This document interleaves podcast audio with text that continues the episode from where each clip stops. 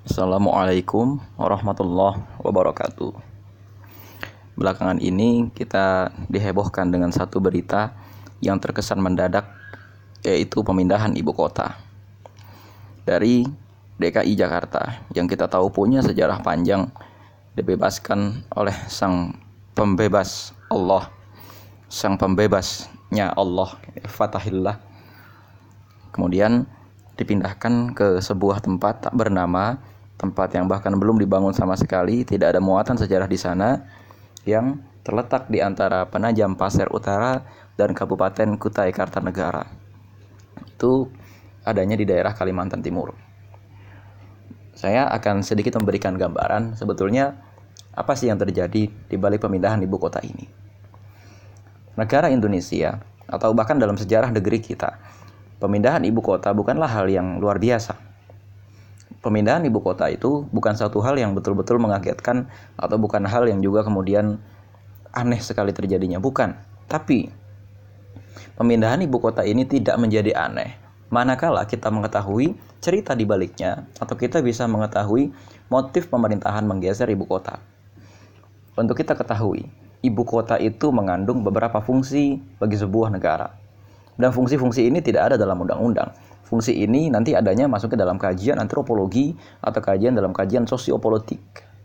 Kajian sosiopolitik inilah yang kemudian mampu menjelaskan kepada kita apa fungsi sebuah ibu kota.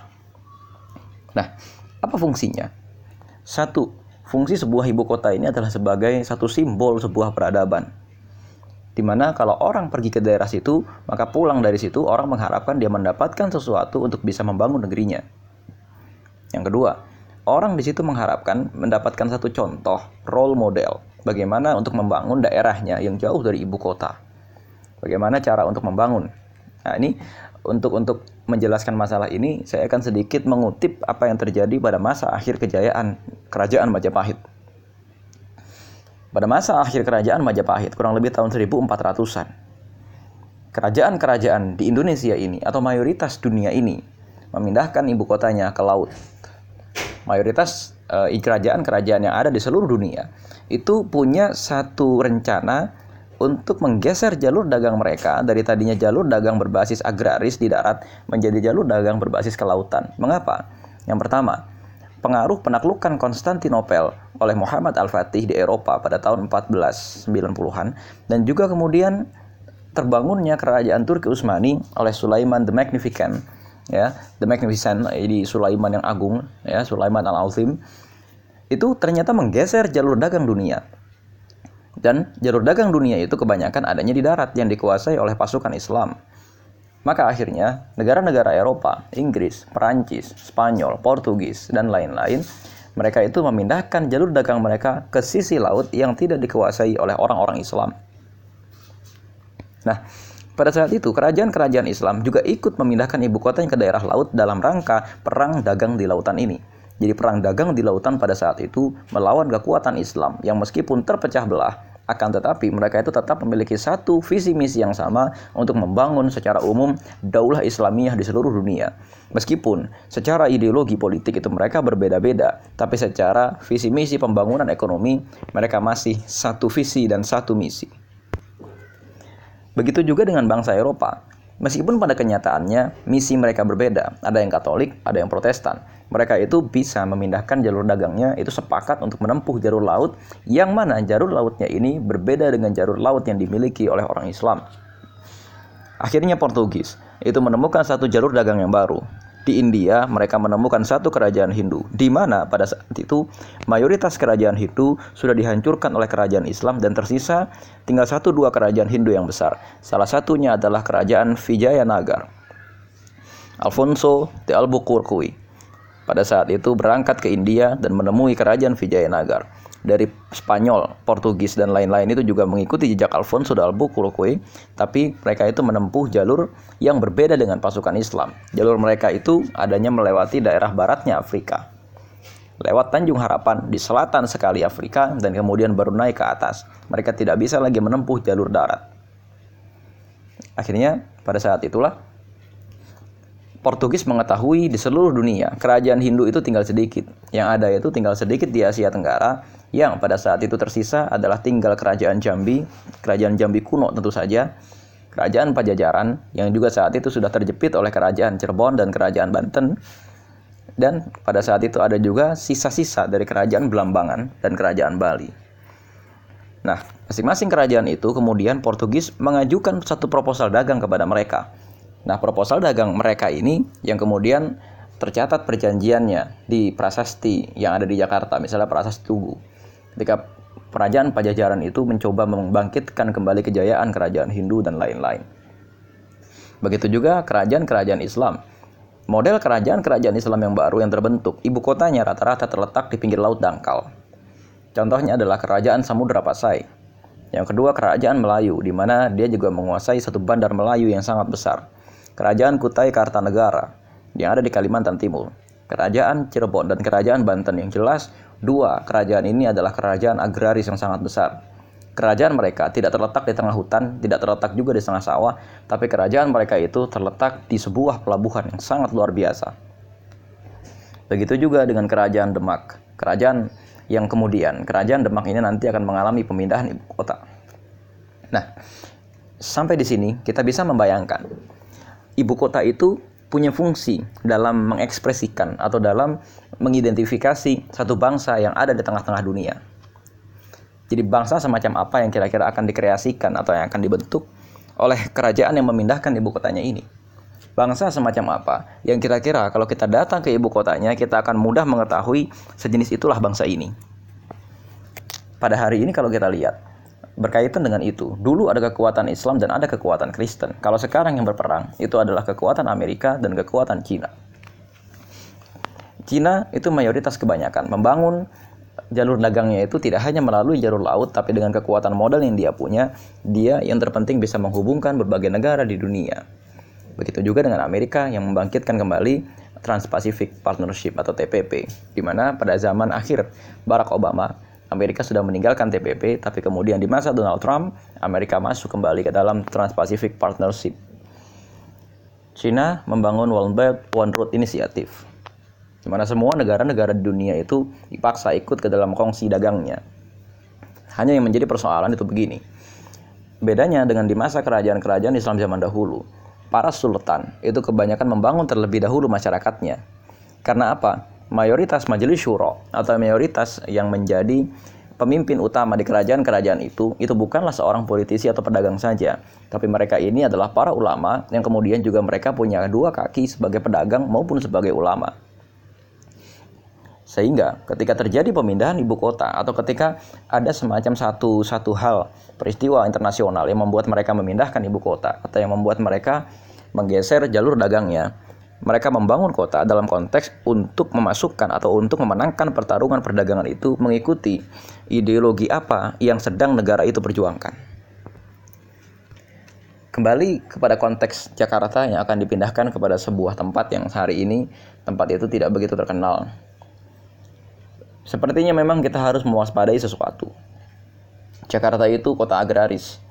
Uh, dalam tanda kutip agrarisnya itu bukan agraris darat tapi agraris laut Jakarta itu adalah kota pelabuhan yang memang sejarahnya itu panjang. Jakarta itu adalah kota yang memang sudah kota itu kota internasional. Dia punya daerah-daerah satelit yang bisa mendukung peradaban yang terjadi di tengah-tengah Jakarta. Meskipun kemudian kota-kota satelit itu dengan memanfaatkan otonomi daerah tidak bisa dibangun dengan baik.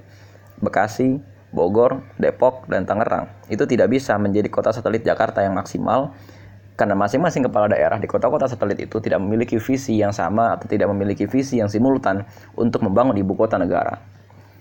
Nah, yang jadi masalah adalah mungkin dengan melihat fakta-fakta itu semua, maka pemerintah ingin memindahkan ibu kota ke tempat yang betul-betul baru, tapi pusat dagang itu tetap berada di Jakarta. Hanya yang menjadi persoalan begini.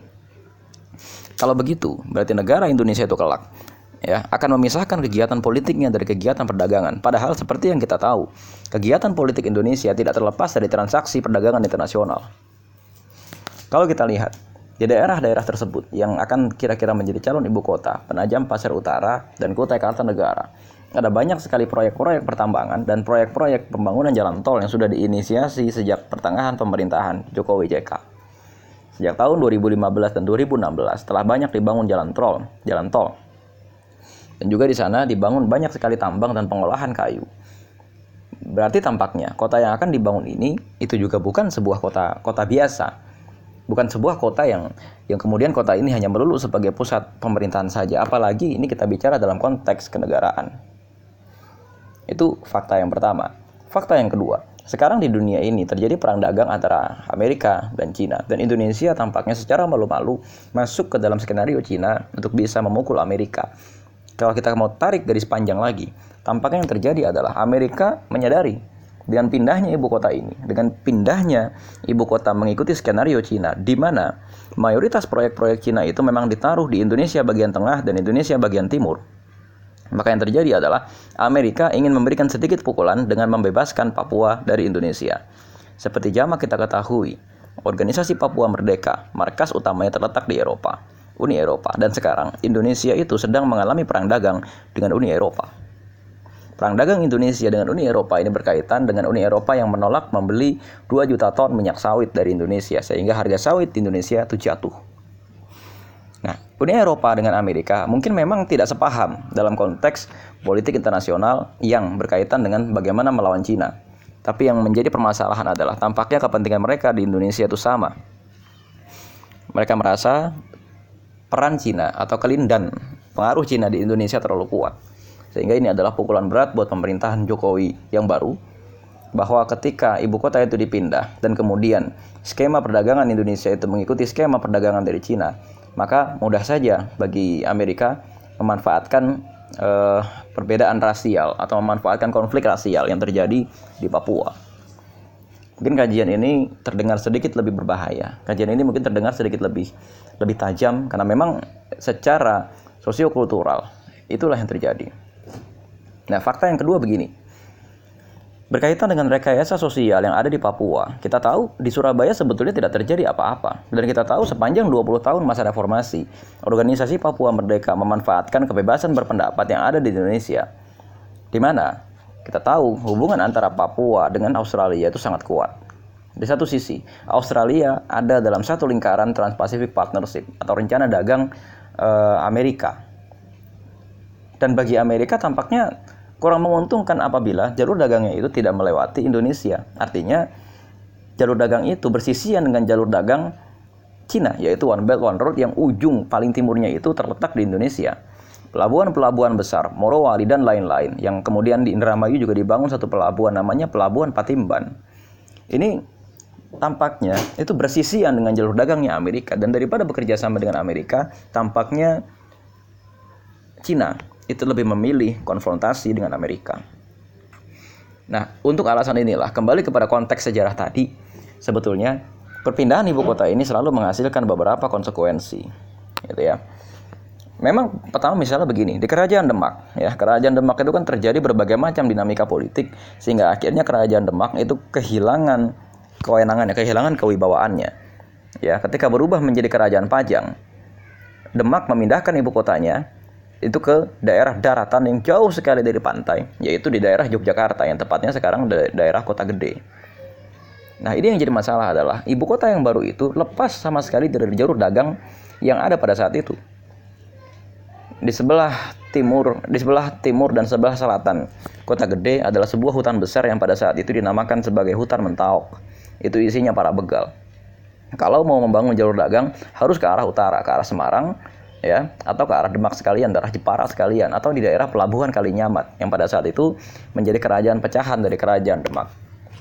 Akhirnya apa? Betul yang terjadi kemudian adalah legitimasi atau cerita sejarah itu bergeser ya, cerita peperangan Indonesia melawan Portugis dan melawan Belanda itu bergeser dari kerajaan Mataram Islam atau kerajaan Pajang itu kemudian bergeser kepada kerajaan Cirebon dan kerajaan Banten. Hingga akhirnya pada saat itu kita tahu kerajaan Cirebon dan kerajaan Banten itu sama-sama habis melawan legitimasi mereka itu sangat kuat sekali. Dan bahkan kemudian para wali songo itu memindahkan majelis syuro kerajaan-kerajaan Islam di Indonesia itu kepada kerajaan Cirebon di mana Syarif Hidayatullah atau Sunan Gunung Jati memegang sebagai ketua majelis syuro seluruh kerajaan-kerajaan Islam di Indonesia. Ya. Ini ada di apa sebuah kitab naskah kuno uh, raja-raja ibu Nusantara. Itu ada satu kitab kuno yang dibuat oleh Pangeran Wangsakerta dari Kerajaan Cirebon pada saat itu yang menulis kembali sejarah. Dan kemudian Demak memang sama sekali tidak disebut-sebut. Setelah era terakhir ketika kerajaan Demak itu memerangi majelis syuronya sendiri yang ada di kerajaan kiri Kedaton. Setelah itu masuk kerajaan Pajang. Kerajaan Pajang itu adalah kerajaan yang coraknya itu corak-corak mistis, corak-corak sufi dan sama sekali tidak agresif dalam mengembangkan jalur dagang. Berbeda dengan kerajaan Demak yang sebelumnya itu, yang agresif sekali mengembangkan jalur dagang dan kemudian membina hubungan-hubungan dengan pelabuhan-pelabuhan yang ada di sekitar Asia Tenggara. Nah, mengenai ibu kota yang baru Indonesia ini, kembali kepada konteks perang dagang itu, kita tidak menjumpai satu alasan. Apakah ibu kota yang baru ini adalah ibu kota dagang? Sedangkan, ya sedangkan, tampaknya begini yang jadi masalah. Pelabuhan-pelabuhan besar yang ada di Indonesia Pelabuhan-pelabuhan yang baru dibangun di Indonesia itu adalah pelabuhan logistik. Dan masalahnya adalah pelabuhan-pelabuhan logistik ini terletak jauh dari pusat-pusat penghasil barang-barang yang bisa dikirim ke luar negeri. Dan tampaknya memang yang jadi masalah bagaimana kalau ada skenario semacam ini. One Belt One Road inisiatif Cina itu banyak sekali menggantungkan proyeknya kepada proyek infrastruktur, kepada proyek manufaktur yang membutuhkan sumber daya alam yang banyak, membutuhkan logam yang banyak, membutuhkan beton yang banyak. Di masa awal pemerintahan Jokowi JK, itu mereka banyak sekali membuka tambang-tambang yang baru, tambang nikel, tambang emas, tambang besi, eh, tambang beton ya, artinya tambang batu dan lain-lain. Dan kemudian di periode pertengahan pemerintahan Jokowi JK, masuklah proposal dari Cina yang nilainya sekitar 1.200 triliun untuk membuka pelabuhan-pelabuhan dan pabrik-pabrik investasi yang baru, tambang-tambang yang baru tersebut, agar kemudian bisa simultan dengan rencana One Belt One Road. Berkaitan dengan itu, pemerintahan Jokowi JK itu memang punya rencana untuk membangun daerah-daerah terluar. Dan masalahnya adalah daerah-daerah terluar itu memiliki tambang yang luar biasa. Kemudian di masa akhir pemerintahan Jokowi JK, banyak sekali jalan-jalan tol atau banyak sekali pelabuhan-pelabuhan, jalan-jalan penghubung antar pelabuhan, jalan-jalan penghubung antar kota-kota yang tampaknya itu tidak nyambung kepada pusat-pusat peradaban manusia di Indonesia. Pusat-pusat peradaban manusia di Indonesia dalam arti dari pemukiman ke satu pemukiman ketika ingin dimakmurkan maka perlu dibangun jalan antara pemukiman tersebut. Tapi jalan yang dibangun ternyata bukan jalan antar pemukiman, tapi jalan antar sumber daya alam yang satu kepada sumber daya alam yang lain. Yang mana warga sekitar yang bermukim daerah tersebut tidak bisa mengakses sumber daya alam tersebut lantaran jalan yang dibangun bukanlah jalan yang gratis, tapi jalan tol. Dan ini juga kemudian pelabuhan-pelabuhan di Indonesia ketika sudah jadi, sudah terhubung, dihubungkan dengan jalan tol tersebut. Ya, ternyata kemudian yang paling diuntungkan adalah investor-investor asing tersebut, bukan warga nasional atau warga setempat asal Indonesia. Perusahaan-perusahaan Indonesia yang fokus menggarap tambang itu paling ada dua. Perusahaannya jaringan Kala Group dan perusahaan jaringan uh, Adaro Group, Saratoga Group. Ini yang satu punya Yusuf Kala, satunya punya Sandiaga Uno. Nah ini jadi persoalan berarti cuma dua pengusaha lokal yang cukup bisa menandingi rencana dagang yang ini maka pemindahan ibu kota ke daerah Penajam Pasir Utara dan daerah Kutai Kartanegara di Kalimantan Timur yang mana memang banyak sekali barang-barang tambang di daerah situ, jelas ini adalah kiblatnya untuk mendukung One Belt One Road China.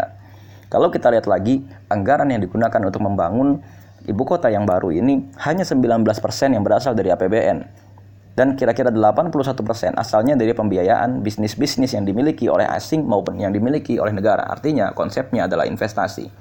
Kita jangan kaget karena hal semacam ini pernah dilakukan oleh Gubernur DKI Jakarta, Basuki Cahaya Purnama, ketika mereka membangun Jakarta.